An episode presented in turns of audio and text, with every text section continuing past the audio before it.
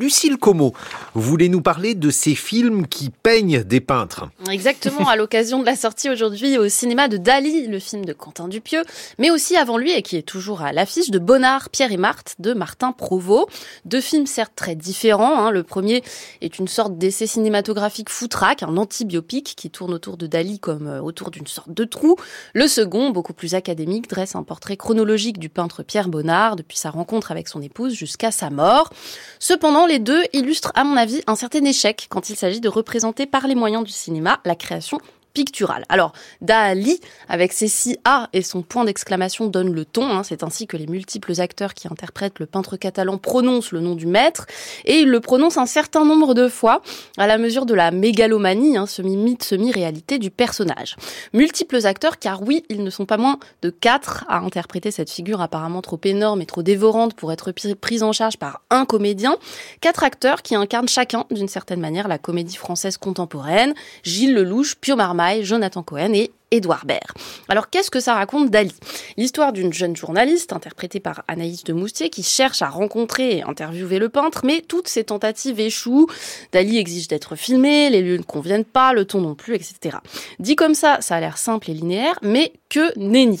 On retrouve avec Dali ce cinéma à dispositif cher à Quentin Dupieux, hein, le réalisateur de Réalité ou de Incroyable mais vrai, cette histoire de tunnel qui fait rajeunir caché dans une maison. Dans Dali, il joue à nouveau avec le temps et l'espace en le distordant à l'envie.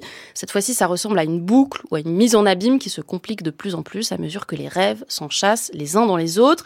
Il y a là un hommage rendu à l'un des personnages les plus populaires hein, du surréalisme, hommage explicite, puisque le film rejoue allègrement des codes et des absurdités de la peinture de Dali. D'ailleurs, il ouvre et ferme sur un tableau vivant représentant auprès d'un cyprès un piano duquel s'écoule un filet d'eau.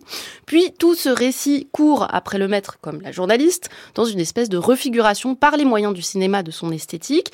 C'est finalement assez statique et ennuyeux pour le spectateur, invité sans cesse à repérer dans chaque scène ou dans chaque rouage un truc de Dali. C'était aussi un peu le cas de ce film sur Bonnard, un autre peintre. Oui, autre peintre, autre ambiance. Hein. Bonnard, surnommé le peintre du bonheur, notamment pour ses sujets colorés et son utilisation du jaune, né en 1867, soit une quarantaine d'années avant Dali. Pour le réalisateur Martin Provost, c'est le point de départ d'un film très classique qui montre Bonnard, interprété par Vincent Macaigne, dessiné et peint dans une chambre de bonne du Montmartre cliché, puis à la campagne, où entre deux traits de fusain, il court cul nu dans la rivière avec son épouse Marthe. C'est un film qui fonce tête baissée dans la mythologie de l'inspiration artistique, hein, qui cherche, en magnifiant des paysages normands, en se concentrant sur la relation amoureuse, la fameuse explication de la manière de Bonnard.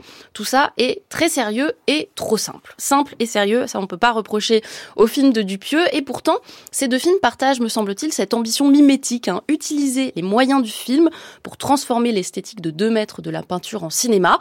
Dans les deux cas, ça donne des films didactiques, un peu ennuyeux, qui réduisent leur figure tutélaire à des objets un peu vains.